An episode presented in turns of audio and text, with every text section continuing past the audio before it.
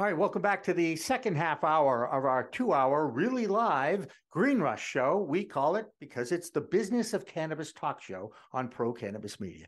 I'm Jimmy Young, the founder of Pro Cannabis Media and sometime host of this program. And of course, we again want to thank uh, Gary Santo from Tilt Holdings for joining us for that half hour. It was fantastic to talk to him. And I love the fact that he went to Boston University, but I'll leave that alone. That being said, we're so happy to have another C E O join us for this half-hour panel, if you will, half-hour discussion. Her name is Sundie Seyfried, and I said it right. Right, Sundie? Absolutely. All right. Tell us about Safe Harbor Financial. I mean, I understand you're a lender to uh, cannabis businesses, and we all know how capital is dictating a lot of the launch of the cannabis industry. Sure. Well, we started actually Safe Harbor Financial way back in twenty fifteen, and we really started with depository services because that was the real need of the industry at that point in time. We never pushed ourselves faster than the regulators because we wanted to make sure that we had continuity for all of our businesses, and the regulators were very comfortable. And so we launched a lending program in late twenty twenty-one, and very slowly and methodically, because we just, you know, coming from that banking background, that's what we do. Everything's slow in banking, if you know what I mean. Well, but add cannabis to that, and you're really at dog years. I mean, come on, that's not fair. That's true. Sorry.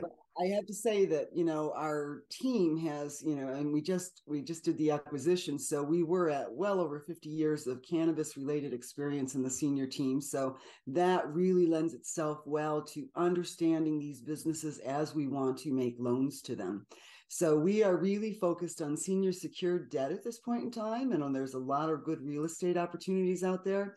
While most of the market is offering somewhere, you know, specialty lenders between eighteen and thirty-six percent on an annual basis, we're between, I, we just did a quote for eight percent, eight and thirteen percent. So we're trying to normalize it. And while, you know, we, we go through the normal credit analysis that a financial institution would, we're not doing these projection loans because we want to make sure that we're working with financial institutions and they feel very comfortable with what we're doing.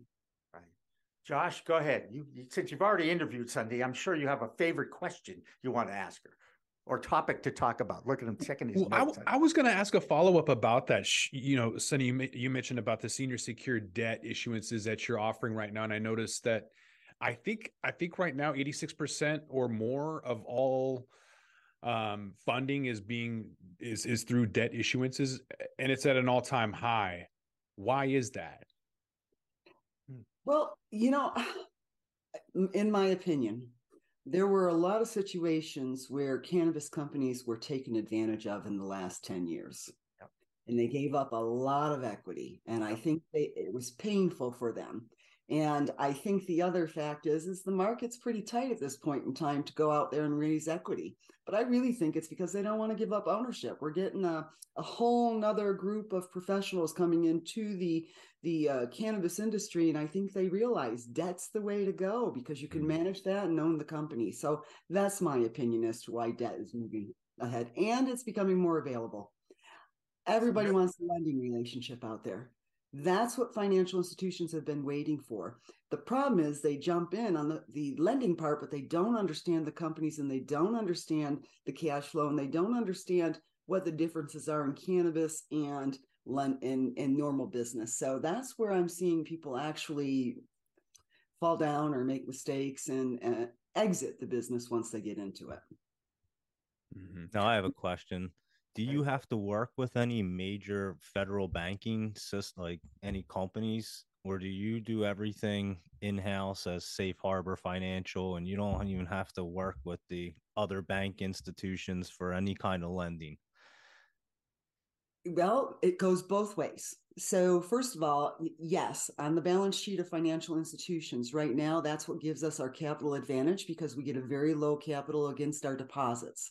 The cost of capital. So really low, which makes it very advantageous to us, and the bank gets different servicing fees from us. So that is definitely a positive to work with the financial institution against our deposits. The other way of doing that is getting the line of credit from a financial institution or wherever we get it. And again, what they want, they want all of our deposits. They want to see what our deposits are, and then they'll give us a line of credit you know, based upon those average deposits, which average over two hundred million dollars at this point in time. And that allows us to then take control of that line of credit rather than worry about the balance sheet of the bank. But uh, that does become a little more expensive, but not that much, because again, we're in a really unique position where we have had, we've been the front runners for eight years and they're trusting us. We've been through sixteen federal and state exams. They know that we know the money, and they also know that we're going at it from a very secure um, perspective in terms of what we're underwriting. And that's the kind of lending banks want to do naturally. So that's the area we're trying to stay in. Nothing too It doesn't mean we don't do something where we'll include the assets of licenses or we'll include the assets of equipment.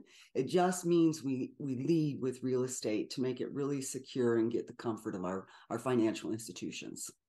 What are we talking about in terms of, of that premium for uh, you know, marijuana-related businesses? Because if people are going to go after uh, a different money-transmitting service, it's only going to be because the fees that are being charged are probably too much. Otherwise, they're going to want the uh, affiliation and, and ease and convenience and everything else that a traditional bank is offering. So w- what is that premium? Is it substantial? You said it's not that much. What is it these days? Oh, you know, I'd say it's, in our case, like it's three to six percent in terms of interest rate. But again, it really depends. Now, if we're going on the high end up to that thirteen percent, which is probably the highest one we made, we're looking at construction loan, right? We're looking at something that's got a little more risk to it. We're looking at the fact that we got to be out there on site, making sure things are, are being constructed in the timely manner, and they're going to be able to get to that cash flow they've promised. So I, I would say that the, the premium is really based upon the type of loan we're making. But I, you know, like I said, this this last one we quoted at eight percent, pure real estate, all under fifty percent L T V, solid real estate. But th- there's differences. Like when we went through NASDAQ to get uh, um, listed, we had to make certain concessions that said this is how we're going to treat cannabis loans. The the big issue there is, think about this: if we have a, a loan out to a cannabis shop and they default any way, shape, or form, we can't touch that product. So then we have to hire an intermediary. Now that's going to be expensive for us to get somebody in between. So there are other things we have to do. The other thing is on, on cannabis, you have to interface with the client much more frequently. You don't just do an annual. You're always constantly watching whether they're getting licenses, whether there are violations of those licenses. It's, it's, it's more regulated at the state level. Therefore, we have to be more alert about everything that's going on in that company. So that was a K Y C or know your customer in the traditional world. It sounds like you have a lot more scrutiny and due diligence. The the F T X issue, there's a lot of uh, that crypto people who thought people were doing their due diligence and they really weren't. They're just riding on the backs. And I've seen it in the cannabis industry too, with angel investors who just don't. There's FOMO everywhere and they just assume everyone else has already done it. Uh, but you guys are actually doing a lot of the, the scrupulous work for for due diligence and and staying on top of it. That's part of that management fee, I'm assuming. Yes, and, and yeah, so you'll pay a premium. You talk about uh, servicing fees, usually run about fifty basis points, and we probably somewhere eighty basis points, right? Because we not only have to watch the loan and the company, we have to know that the money we're taking in is solid and validated, you know, good funds. They're, they're not illicit coming into the system. So every dollar we move into the system has to be monitored and validated, because we know there's a black market out there operating in plain sight, and that money is going to find its way into the system somehow if we're not monitoring. And, and these are the things that keep our regulators comfortable. So we're constantly working with the bank, as you asked, you know, we're working with the financial institution. We can't afford to get them in trouble. So we're still operating at the standard the regulators are, ha- you know, have comfort and expect the bank to operate. And I'm going out on a limb thinking you were hoping for that passing of that Safe Banking Act in the Senate, and after passing seven times in the House, at, at some point we're going to get rid of two eighty E, right? You know, this is my my opportunity to give you my opinion, right? I want opinions. It's a talk show, okay? um, I think, you know, isn't that funny how that came out right there at the midterms, right? And oh, we're going to throw the industry a bone. Wouldn't surprise me if they they get all the way through this process and they move it from a Schedule one to a Schedule two. And that does not alleviate two eighty E, but it sure does throw the industry a bone, doesn't it? I think when you're really going to see action is at the next election cycle. When you talk about two eighty E and moving that away, you have so many agencies involved here, but let's first start fighting with the I R S, who's collecting a lot of money and laying people off. They're really not going to want to give up that income. Then if you want to go to straight legalization, right, eight years trying to pass safe banking, and tomorrow we're going legal. I mean, people, that's great hope, but it's kind of a dream because it isn't just Congress. It isn't just the Senate. They have to deal with the D O J, the D. D, the D E A, FinCEN, all of those agencies are going to push back because their job is to fight crime. And they see the black market sitting right in front of the legal market. And until they can really sort through, because there's still a lack of trust. I think anybody in cannabis knows education is key, right? And until you educate somebody over and over again, they're not going to gain any comfort with dealing with the industry. And I think that's where our federal agencies are now. Yeah, that's a, that's a great point. And Uh, one of the things that has been interesting to watch here in Massachusetts is the the market. Uh, it, it gets announced, it starts, and it kind of starts flourishing, and the, the price is way up here. And then reality hits, and two hundred fifty-four dispensaries later, and that price is coming down. I mean, it's truly an economic lesson if you watch w- exactly what's going on. But it's the legacy market that seems to be Um, flourishing during the legal rollout of the industry. Is that a concern? I really like the, the term legacy market. Yes. it, I like it too. I, I spent a lot of time in it back in the day, let's just say, you know. Even in psilocybin, because I've been really uh, taking that on, they don't use black market anymore. They don't use illicit. They use the underground, right? The underground market. So um, yeah, I think that I think the problem is, is that the taxation level on cannabis industry is so high that it is cheaper to buy it from the black market. But I was thinking about this the other day. What they have to do is convince the consumer at this point in time that they want the good, clean cannabis. You don't know what you're getting out of that legacy market, right? It's kind of like going back on that war on drugs where they put those commercials out there. I think states have to realize if they want their legal markets to succeed, they're going to have to get behind why they want them to succeed. And the tax benefit to the state is huge. They can afford to put a little money into supporting the industry, I think. Oh, I, I'd love to see that because there's a lot of there's a lot of tax money that's been out there. And and I might say here in Massachusetts, there was a little misappropriation of some of those funds in one city in particular where the entire revolution started. In case you don't know, it was Boston. Anyway, uh, let, let's move on. Uh, Doug, you got something for Sundie? I don't want to hog this. Uh, I was actually going to ask because I, I realized that you uh, acquired Abaca, the technology company. Yeah, I I had no idea. I was doing a little research and I noticed that, and I was familiar with that company, and I was like, oh wow, that's uh quite impressive because they they're quite an impressive technology company in the cannabis space. So how, with that acquisition, does it help the financial side? Well, yeah. So um, a couple things there. First of all, um, what they bring to the table is they're coming from that technology perspective. And I'm coming from the banking perspective, right? And so they have a piece of technology that's really going to help us scale our business. So it was really essential when you're going out to the investors and talking about how you're going to scale the business, you got to finish the model first. So that was why they were our first acquisition. They brought that to the table. They know how to deal with the banks though, too. Make no mistake, they've been dealing with banks all this time too. But you know, the industry is small. Just like, you know, cannabis industry is small, things get around. We have actually worked with these other um, service providers for years. So we actually knew how to sort out some of the real true cultures who want to serve the industry, who want to do it right, who have been doing it right, from those who may be flying by the seat of their pants, always taking investor monies. Abaca was a good, solid company. They really bootstrapped it. They really focused on compliance and brought technology to the forefront. We, of course, focused on compliance at the back end of banking, even though our software now between the two of us, we have very complementary softwares between our banking compliance software that we built, proprietary, and then their fintech platform. So that's where that's going to work. Now, we all know integration takes time, energy, time. Oh, did I say energy? I'm not getting any younger here. And a whole lot of time. Welcome to the club.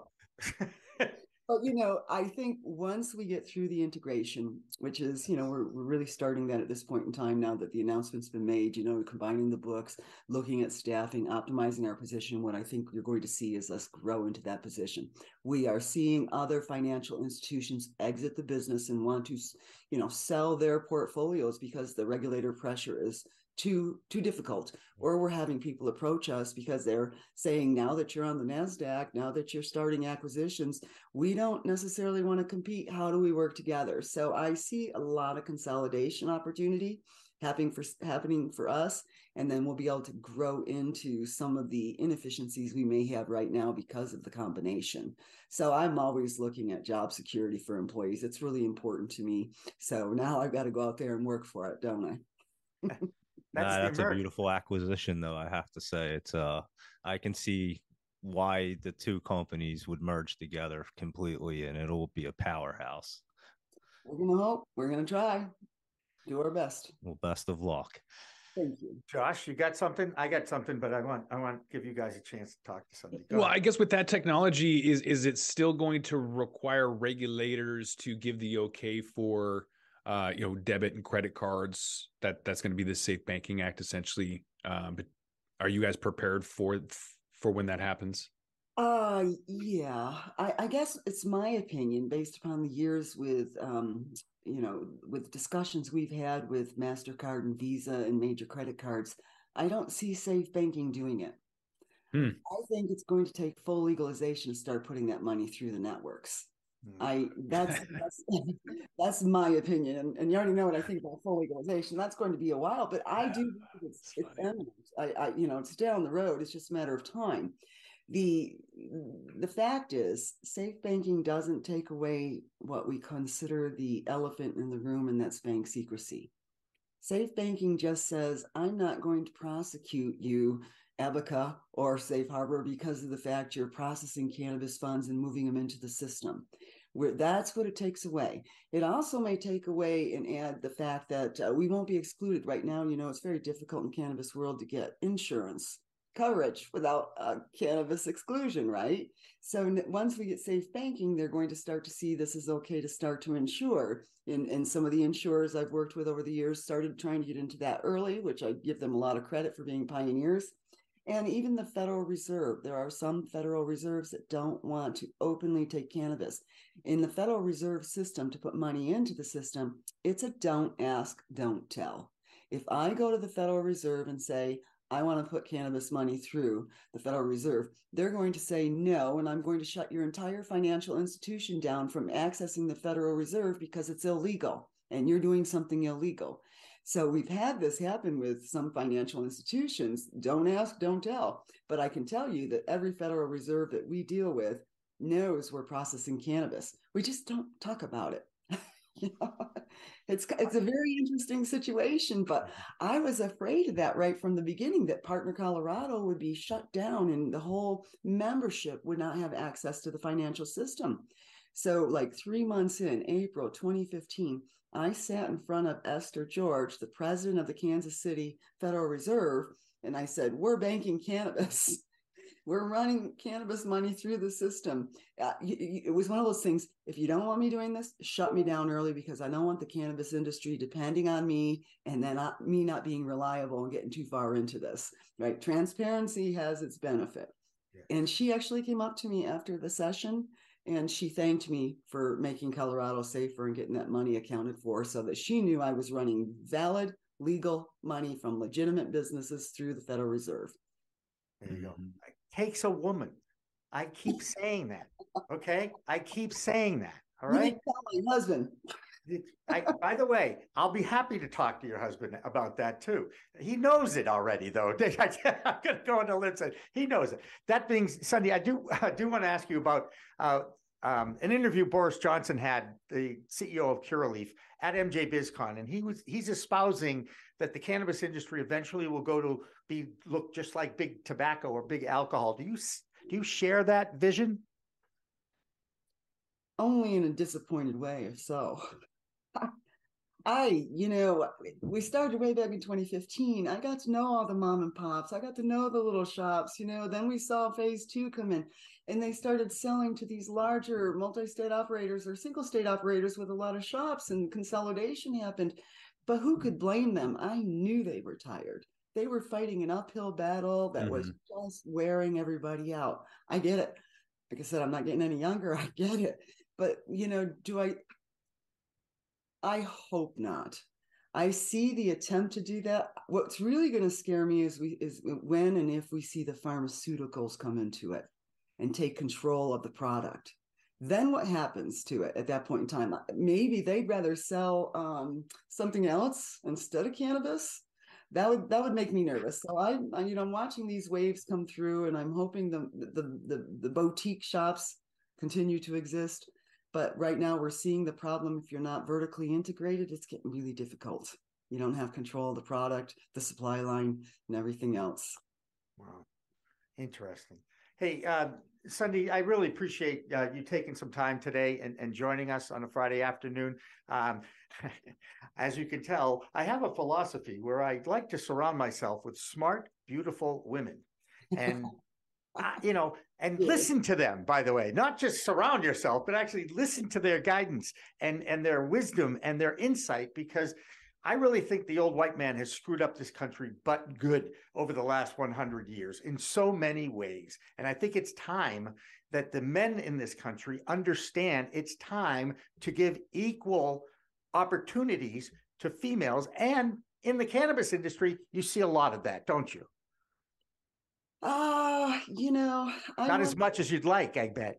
No, well, I, I think it's always difficult. I'm in the finance world, so let's let's face it. Right. You know, finance right. is a man's world completely, but you know, I just bulldoze my way through. Good tactic. I like that. We'll leave it at that. Um, Cindy, I, I, Sundie, thank you so much uh, for joining us here on Green Rush Live. We are going to take a break. With that, we're going to roll this one up. I'm Josh Kincaid. This is The Talking Hedge. Don't forget to like, share, and subscribe, or don't, and I'm out. Don't forget to smash that like button on your way out and check out these other videos that we've got.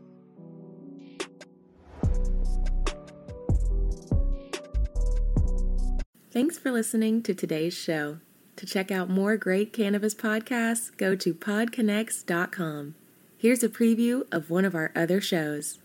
Hey friends, I'm Brannon. And I'm Saba. And we are your host of the Cannabis Hangout Podcast, an educational platform to connect with the cannabis community and share personal stories while breaking the stigma of marijuana. Join us every Sunday at seven p.m. to gain valuable insight with different perspectives from industry leaders, growers, and medical marijuana patients. This is a place to learn so much from different angles in the cannabis industry. So tune in while, while we break, break it all down. down.